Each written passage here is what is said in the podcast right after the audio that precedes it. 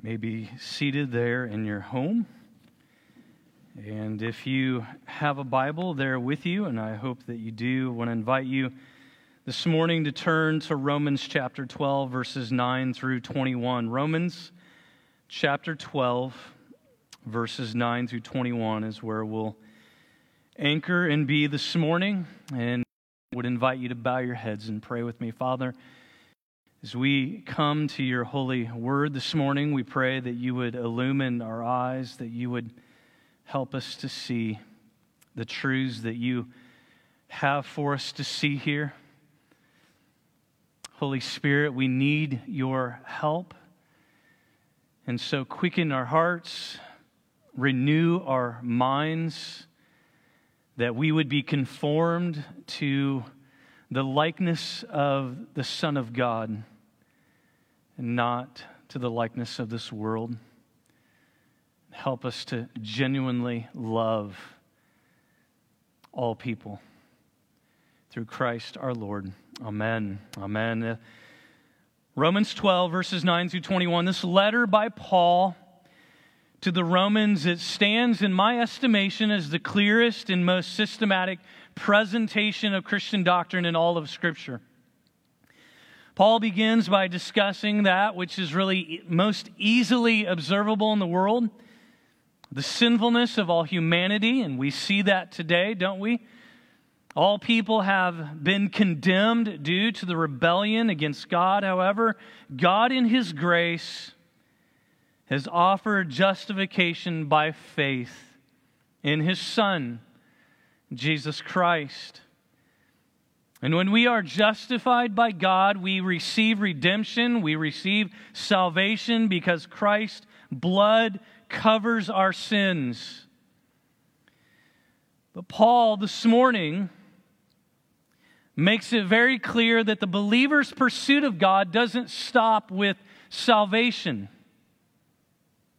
Let me say that again. Paul makes it very clear this morning that the believer's pursuit of God doesn't stop with salvation. It continues as each of us are sanctified, made holy, as we persist in following Christ.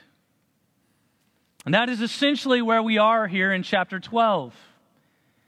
Right? Paul has outlined that all humanity is lost, for all have sinned and fallen short of the glory of God, Romans 3:23 and Romans 3:10, there's no one righteous, there's no not one. The wages of sin is death. But God in his grace has sent his son Jesus to justify sinners. And then we come to chapter 12, which is what I call the what now chapter. What do we do now? Right? We're all saved. Is that it? Well, Paul begins to outline what it looks like to be Christ. How does a Christian live out their life for the glory and supremacy of Christ?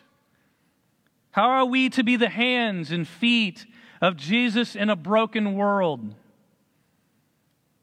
So here's what I want to do in this message this morning. I want first to be crystal clear about some keys in doing this. In other words, what will unlock my passion to live for Christ the way that Paul outlines here in Romans 12, verses 9 through 21? What, what's going to help me do that? What, what an injustice it would be if I was to stand here this morning in front of you and on Facebook Live and just say, Love genuinely and good luck. right? Just, you can do it. You're going to do great tomorrow morning. There's something that must help us to do what we're about to read here, what we're about to study. What will, what will this one thing that Paul gives us by which we are to live for Christ, what will help us? Well, first, what is it? What is it that we are to do? Well, look at verse 9. This is really if you want to know the big idea of this message, it's right there in verse 9. Highlight it, underline it, circle it. Let love be genuine. Let love be genuine. So there it is. So what will unlock my passion to love people genuinely? The way Jesus loves people. Right? God knows in our culture right now there, there needs to be more love, more compassion, more empathy, more tender hearts, more deep affection for our fellow human beings. We read this all throughout Scripture. The greatest virtue of the Christian life is love. Throughout the New Testament, it's proclaimed as the supreme virtue. It is the virtue under which all others are subsumed. God Himself is love. And the one who abides in love abides in God, and God abides in him. 1 John 4 16. Jesus makes it crystal clear in the greatest two commandments that are given to us as his believers, as his disciples. We hear them every Sunday morning. Hope you never get tired of hearing them. You shall love the Lord God with all of your heart, mind, soul. And you shall what? Love your neighbor as yourself. Love. John 13, 35. All men will know that we are disciples of Christ by our love. So, how do we unlock this kind of genuine love in this parish that we see here in Romans chapter 12, verses 9 and following, in our parish, in our neighborhoods, in our community, and in our lives?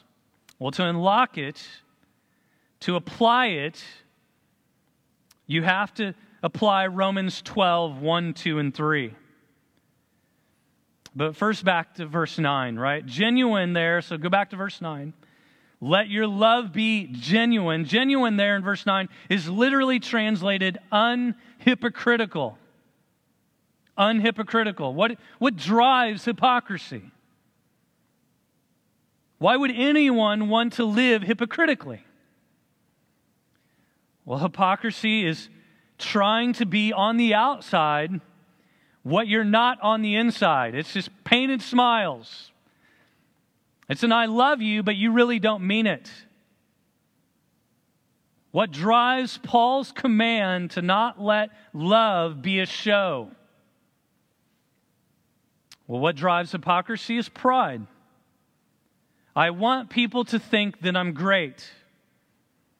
And I'm not, but I want people to think that I am.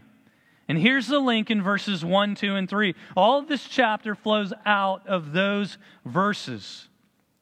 Because pride is a secondhand religion. It gets its energy from other people, not the Holy Spirit, not Christ. Verse 1 commends the opposite of pride. It commends you to give yourself unto God as a living sacrifice. One of the keys to spiritual victory, true happiness, is not trying to get all that we can from God, but in giving all that we are and have to Him. The key to genuine love is not prideful, hypocritical love. It is giving ourselves to God. It is surrendering. It is saying, Hosanna, Hosanna, have your what? Have your way. Take me.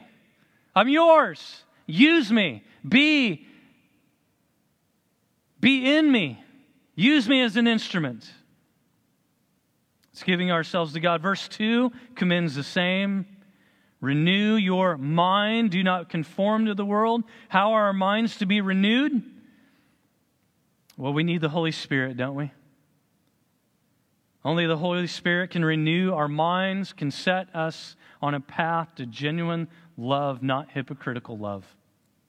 And then verse 3 is really the key to unlock genuine love because it deals with humility.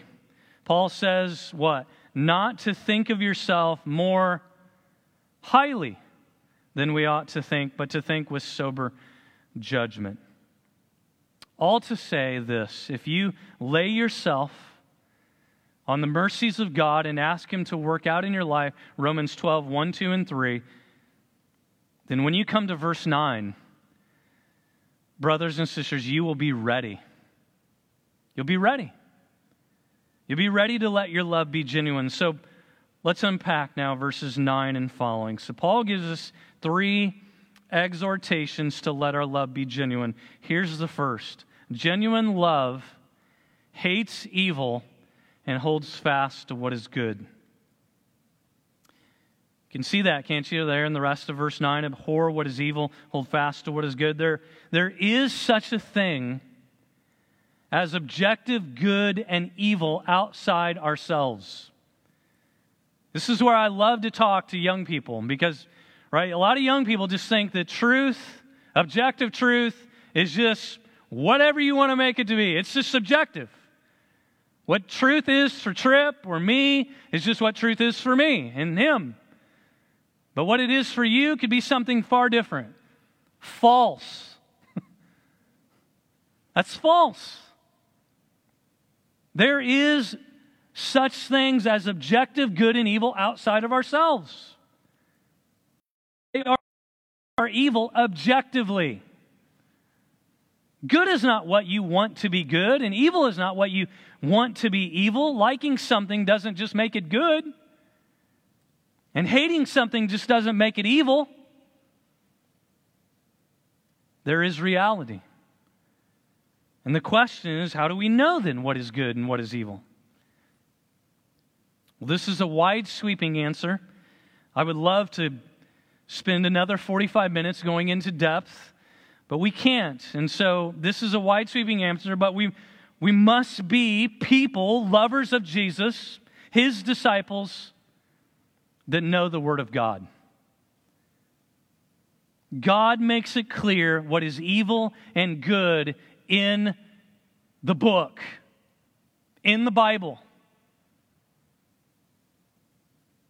It's a wonderful thing that if you believe and you teach the straightforward truths of the Bible, you will spare yourself, your children, your grandchildren a hundred follies of each new generation.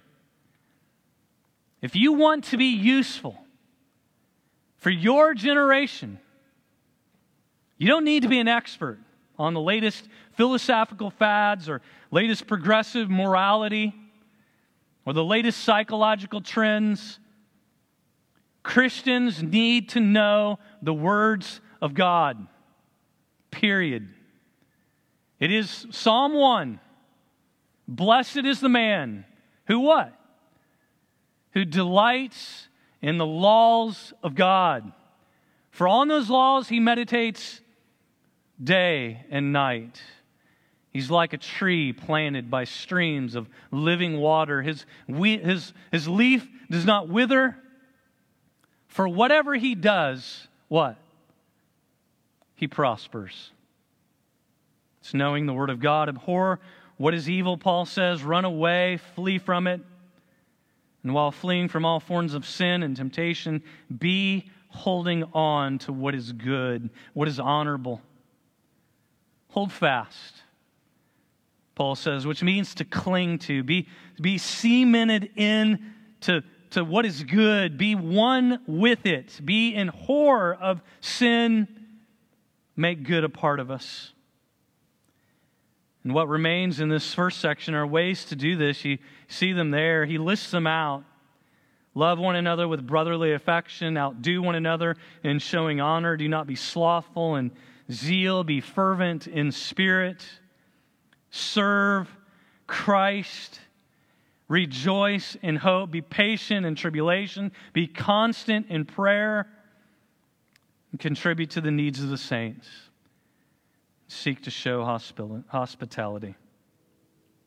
Secondly, here's the second exhortation genuine love does not repay evil with evil, verses 14 through 18. The clear and uniform message here is that we should love our enemies. And that this love involves treating them better than they deserve, not returning evil for evil, but blessing them from our heart and helping them when they, when they need us. And there are two main reasons why Christians should act this way. One is that it reveals something of the way that God is. You reveal God to people when you do this. Because God is what? God is merciful. Matthew 5 45, he makes his, he makes the sun rise on the evil and on the good. He sends rain on the just and on the unjust. And the second reason is that the hearts of Christians are satisfied with God and are not driven by the craving for revenge or self exaltation or money or earthly security. God has become our all satisfying treasure. And so we don't treat our adversaries out of our own sense of need or insecurities, but out of our own fullness with the satisfying glory of God. This is really what the writer of Hebrews says in Hebrews 10:34, you joyfully accepted the plundering of your property. Don't you love that? You joyfully accepted the plundering of your property. And we're all like, yeah, how does that work? how do you do that? That is, right? You joyfully accepted the plundering of your property. That is without retaliation. How did they do that? How did they do that? Since you knew that you yourselves had a better possession and an abiding one. In other words, what takes away the compulsion of revenge is our deep confidence that this world is not our home and that God is our utterly sure and all satisfying reward. Lastly, and thirdly, our last exhortation genuine love lives by faith in God's sovereign justice. Verses 19. Call to us is to love our enemies, to overcome evil with good, and it's based on what Christ has done for us. It's what Christ has done for us. Christ loved his enemies, and in that way, he overcame evil with good. You need to know that not one of us here this morning, whether watching or sitting, would be a Christian if Christ had not loved his enemies and overcome our evil. Our insubordination, our willfulness and self centeredness, ours, with his great good, his death, his resurrection. And so, what does Paul mean when he says, Do not be overcome by evil, but overcome evil with good? Well, in the context, coming right after saying, Be good to your enemy, I think he means, Don't let your enemy's hostility produce hostility in you. Right? We see this with children all the time, don't we? Right? Something's taken from a child and so they're going to bop them in the head or smack them back or to get the toy back. And it's M I N E, mine. Right? Children do this. Hostility for hostility. You take what's mine, I'm going to smack you and take it back. And Paul says, don't let that happen in your life, but let your love triumph over his hostility. Don't, don't be overcome by evil means. Don't be overcome by his evil. Don't let another person's evil make you evil. That's the idea. Don't let another person's evil provoke you to evil thoughts or evil attitudes or evil deeds. Don't give them that kind of power. You don't have to. Christ is your king. Christ is your leader, He's your champion, your treasure. Christ governs your life, not those who do evil. So, genuine love hates evil, it holds to fast what is good. Genuine love does not repay evil with evil. Genuine love lives by faith in God's sovereign justice. And we love this way supernaturally as we throw ourselves on the mercies of our Lord who first loved us. You can't look around, can you, and help but lament and grieve and think to yourself that this world needs change. Change begins with us. It begins with a surrendered life to the gospel of Jesus Christ. It begins when the love of Christ pulsates through your veins by the power of the Holy Spirit. A changed life for Christ changes lives. You can only love this way because you have been crucified with Christ. You no longer live, but Christ lives in you. And when we do this, true change happens, eternal change happens, Christ honoring change happens. This is what living in the gospel looks like. Let's pray. Father, thank you for your word. May we meditate on it day and night, and may you use it to change us by the power of the Holy Spirit for your glory and your honor. Amen. Amen.